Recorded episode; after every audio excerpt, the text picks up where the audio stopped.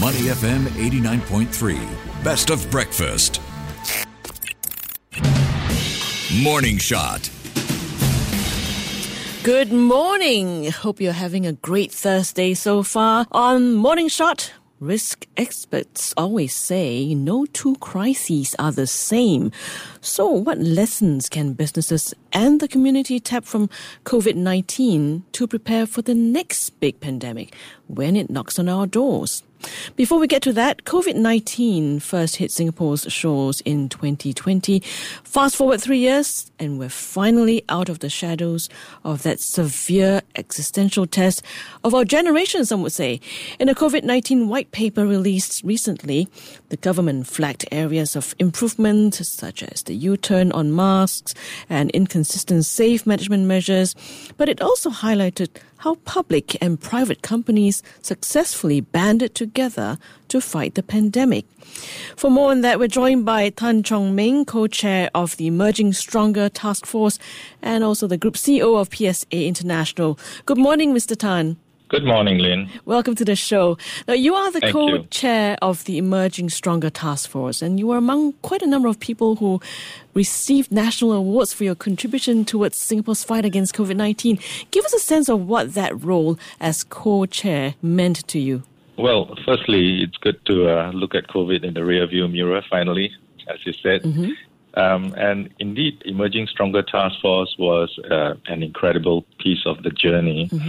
You must remember that it was set up at the time in uh, April 2020, where there was considerable uncertainty. And together with uh, my co-chair, Minister Desmond Lee, and a group of about 20 private sector leaders, and a very capable secretariat, it was a scramble at first, including how to meet and how to be safe. But our first task was to listen, to examine, and to understand the impact of COVID, yeah, which is unprecedented on first local and the global scene on businesses, on people, and to try to resolve certain responses that we could uh, make very quickly. So it was first to listen, but very quickly then uh, we found that it was appropriate and right to start to move to action. So it was a hectic period of about 12 to 18 months, uh, and I think we managed to discern a couple of uh, key impact areas, be it on businesses involved in hospitality and hence the importance of travel, uh, and on the, the importance of digital, and also on sustainability. And the bias towards action, I think, in hindsight, was the right one to take. So overall, uh, an incredible journey. Yes, uh, Emerging Stronger Task Force, of course, was set up to preempt the major trends triggered by COVID 19 and prepare Singapore for recovery in terms of uh, the economy and social issues as well. Let's Right. dive into one key area that the government is looking to review now that COVID 19 is behind us communicating better during a public health crisis. Now, the white paper reported that ways in which indicators of crisis severity and related public health measures are designed and communicated will be looked into. Can you shed some light on how that could be done? And what is the best case scenario you know, in terms of improving public communication when it comes to crises?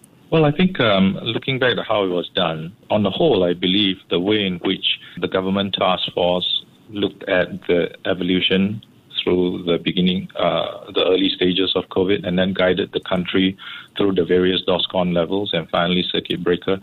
I think on the whole it was done uh, quite appropriately and quite well. And perhaps in hindsight, one could say that learning from uh, everything that we've been through, the understanding now that we have on what makes for essential businesses and what are non-essential business, that will ultimately also be impacted, but perhaps at a later phase.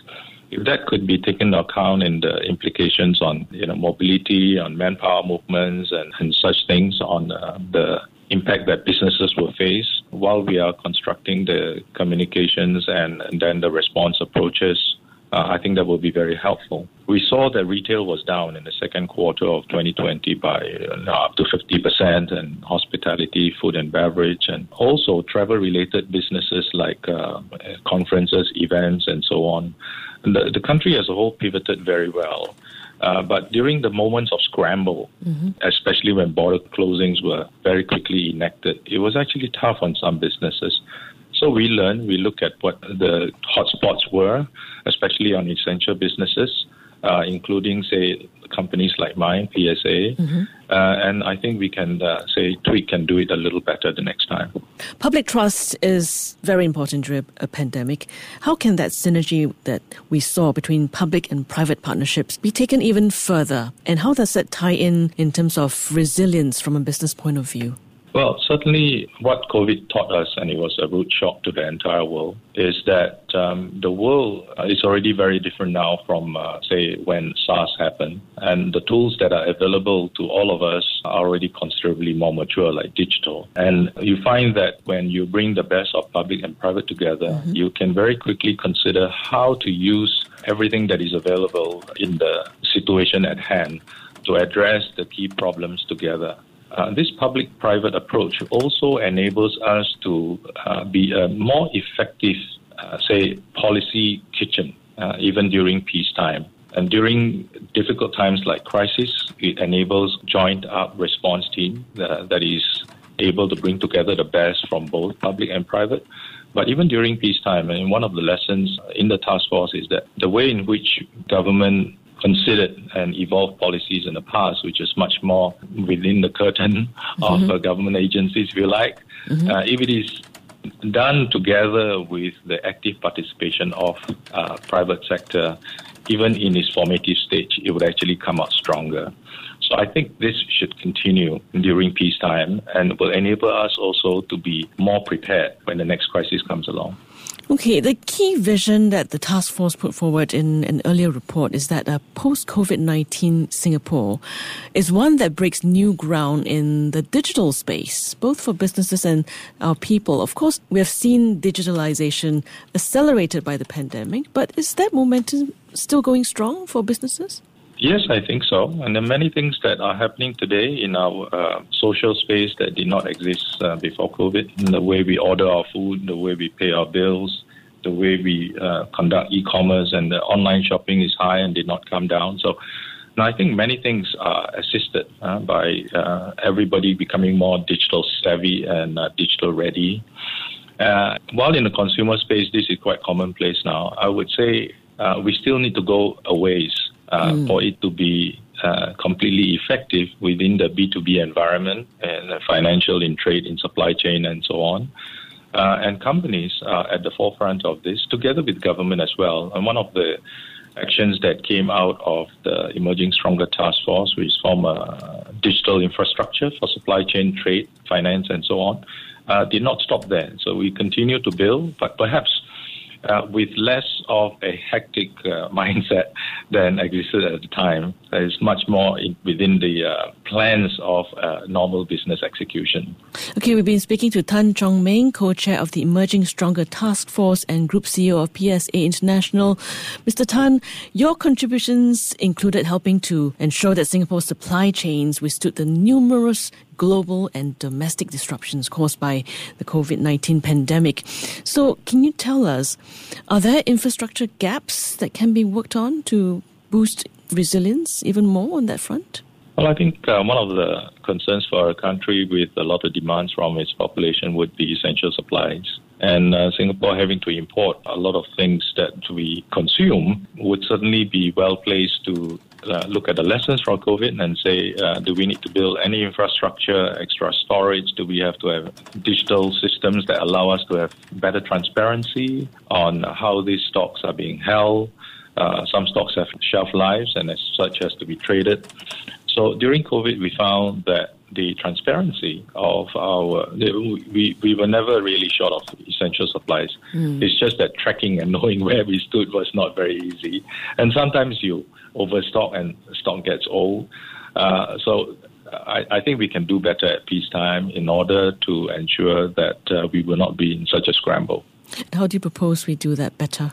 Um, both in the digital space, which is uh, enabling us to have dashboards that will clearly indicate the level of supplies at any point in time, as well as in physical infrastructure. Uh, it's not going to be extensive, but there will be critical ones I think we should put in place in order to have the right supplies at the right time.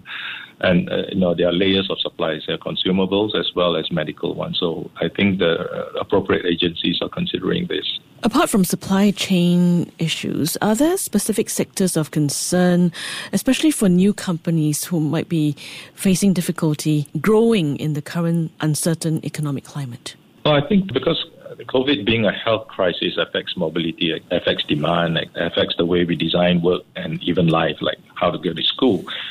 Um, there will be companies that were affected uh, mm-hmm. during the two three years, but I would say you know, namely retail and then hospitality, food mm-hmm. and beverage, and airline travel, the, the like.